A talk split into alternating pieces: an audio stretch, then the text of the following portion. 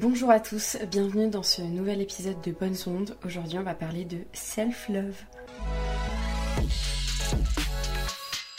La première chose que je voudrais dire avant de commencer ce podcast, c'est que j'étais très stressée à l'idée de me lancer.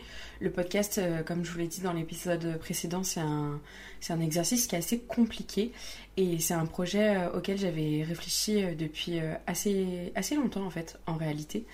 Et parce qu'on ne m'entendait pas assez, je me suis dit que j'allais parler encore plus. Euh, on m'a posé la question euh, de savoir, euh, mais quelle est la thématique de ton podcast? Je pense que je le résumerai en on parle de tout, de rien, mais surtout de rien. J'essaye de faire en sorte d'aborder, enfin, je vais faire en sorte plutôt d'aborder des thématiques plutôt pour pousser à la réflexion. Et c'est surtout des sujets auxquels je réfléchis moi, et donc je partage mon avis là-dessus et et euh, mes expériences de vie. Mais globalement, il n'y a pas de thème précis et j'en suis désolée. Euh, j'espère juste que c'est agréable à écouter. Vous avez été tous hyper bienveillants avec moi et euh, mignons à l'annonce, donc pour tout ça, merci. vous m'avez fait vos retours et vous m'avez dit notamment que c'était hyper chiant de, de parler aussi près d'un micro. J'avoue que en fait j'ai pas l'habitude, donc là j'ai mis le micro de manière euh, beaucoup plus éloigné de ma bouche. Euh, comme ça, on n'a pas l'impression que je suis en train de gober euh, le, son. donc voilà, n'hésitez pas à me, à me faire vos retours toujours et à me dire ce que vous en pensez parce que parce que voilà, pour moi c'est très important. On va rentrer dans le vif du sujet. Le self-love, c'est quoi? C'est, alors en français c'est l'amour propre, c'est l'état de se sentir bien avec soi-même, euh, donc autant qu'il soit assez élevé, parce que dans la vie on n'est jamais mieux servi que par soi-même, et beaucoup trop d'entre nous ne s'aiment pas assez. C'est vraiment quelque chose d'assez euh, grave. Euh, pourtant, vous le savez, on dit qu'il faut quand même déjà s'aimer soi-même avant d'aimer les autres. Donc globalement, on va parler un peu de mon histoire avec le self-love. Pour remettre dans le contexte, je me suis mise en couple très tôt avec un garçon qui était beaucoup plus âgé que moi, pendant une période assez longue en fait en réalité.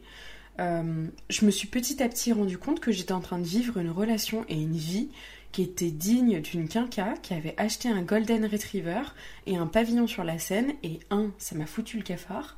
Et deux, j'ai eu envie de changer de vie euh, d'un coup. Donc le deuxième constat, c'est qu'en me posant la question est-ce que je m'apprécie euh, Est-ce que je m'aime vraiment J'avais vraiment tendance à me déprécier. Et en fait, j'ai compris que l'amour que je recevais venait uniquement que de mon ex et que concrètement, euh, je ne me connaissais pas.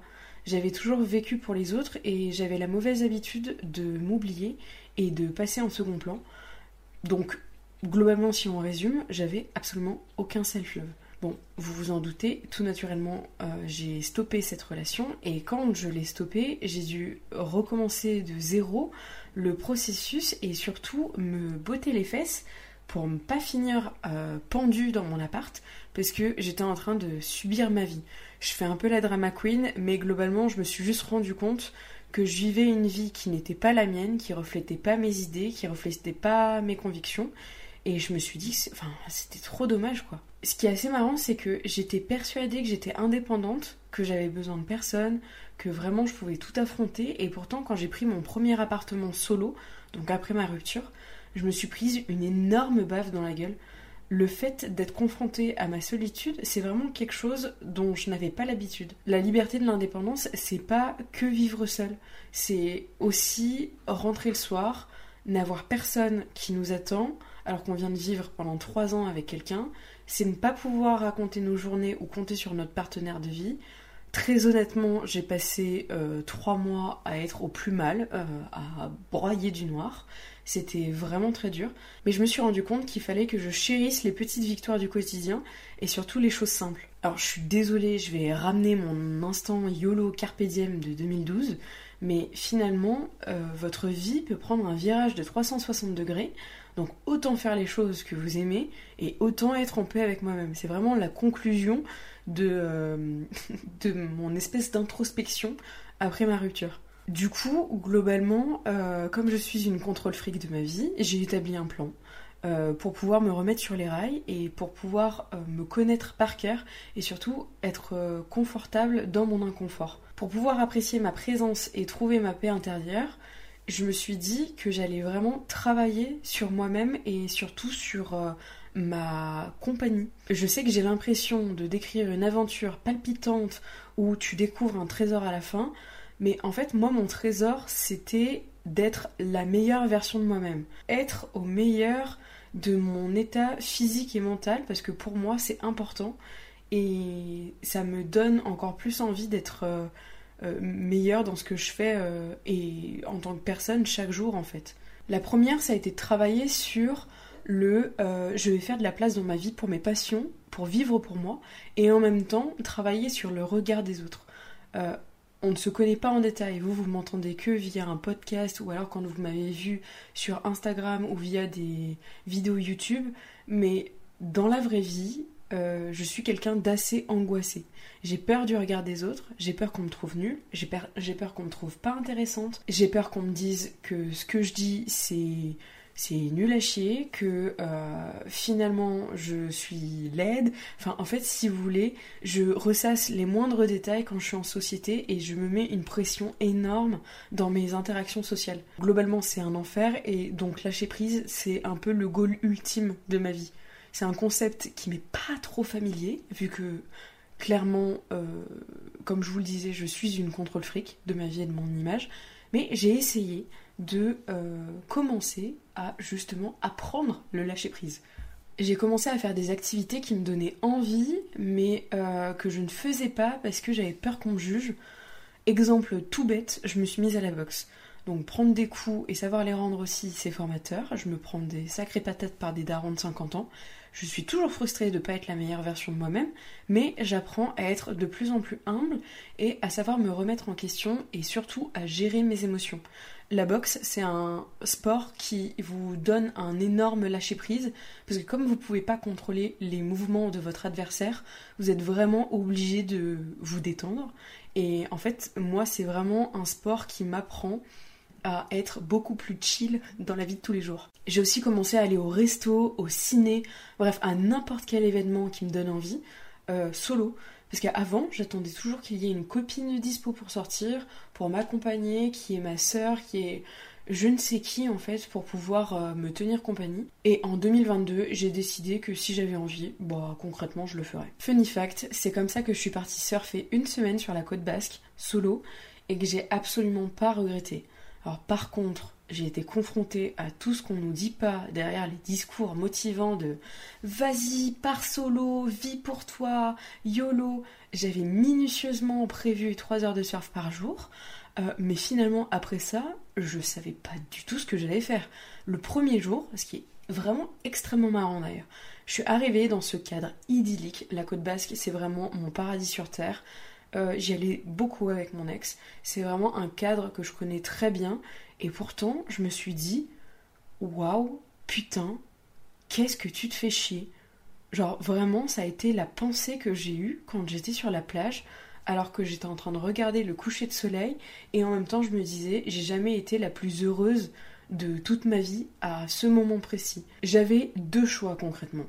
Subir mes vacances que j'avais payé une blinde ou lâcher prise j'ai choisi l'option numéro 2 qui est beaucoup plus euh, facile et euh, financièrement ça allait euh, beaucoup mieux. Et en fait, je trouve que le self-love, c'est aussi se bouger le cul et affronter ses peurs. C'était l'une des plus belles semaines de ma vie. J'ai découvert la paix, la liberté et surtout, je me suis connue moi. Il y a tout un truc où, en fait, tu, tu vis vraiment pour tes envies. T'es pas en train de te mettre d'accord avec la personne avec qui t'es parti. Vraiment, euh, j'avais envie de manger euh, du kiri à 21h30. Je le ferai. Alors, je sais, hein, je vous parle de ça comme si c'était un truc de ouf. Mais globalement, c'était pour vous dire que je, je, fais ce que je veux en fait. La deuxième étape de mon plan, ça a été de me dire euh, vu que tu arrêtes de vivre pour les autres, tu vas aussi faire un tri dans ta vie. Comme on dit en anglais, set the boundaries, aka fixer des limites dans tes relations. Parce que savoir ce que tu veux et savoir ce que tu ne veux pas, je trouve que c'est vraiment une étape importante du self-love. Le self-love, c'est aussi réajuster son respect envers soi-même et dire aux gens qui te prennent pour une conne d'aller gentiment se faire foutre. Alors c'est sûr que je suis beaucoup moins entourée qu'avant, mais alors bon sang que mes, que mes relations sociales sont qualitatives.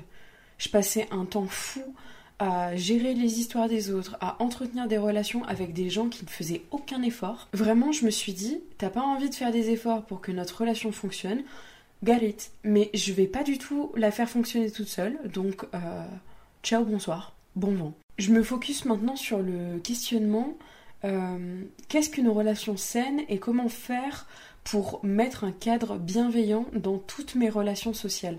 Alors je travaille toujours dessus, euh, mais je crois que je suis euh, vraiment sur la bonne voie. À parté, si vous avez des suggestions de livres ou de podcasts à ce sujet, je serais plus que ravie de les avoir. C'est vraiment un sujet qui m'intéresse grandement. donc vous pouvez m'envoyer ça sur ma messagerie Instagram. D'ailleurs, je lis tous mes DM, donc n'hésitez pas. Dernière étape, euh, je me suis dit, euh, quoi de mieux que de s'imposer une routine uniquement pour toi? Alors, dit comme ça, ça a l'air euh, pas du tout fun, mais en vrai, je me suis dit que c'était un peu une étape pour se réapproprier ma vie. Et uniquement ma vie, pas quelque chose qui est vraiment uniquement que pour moi où personne n'est inclus dedans, juste me, myself and I. Genre c'est tout quoi. On pense souvent que le self-love euh, c'est de l'égoïsme, mais en réalité je pense que si t'arrives pas à t'aimer, tu peux rien construire euh, à côté en fait dans ta vie. Euh, ni des relations saines, amicales ou amoureuses, ni des projets personnels. Et pour moi, c'est important de revenir à la source qui est j'apprends à vivre pour moi et à gérer parfaitement ma vie avant d'intégrer d'autres gens dans celle-ci. Si je devais vous parler de ma routine, euh, globalement elle se passe le dimanche. Je fais la grasse matinée jusqu'à midi et ensuite je fais euh, la trentenaire. Je vais au marché.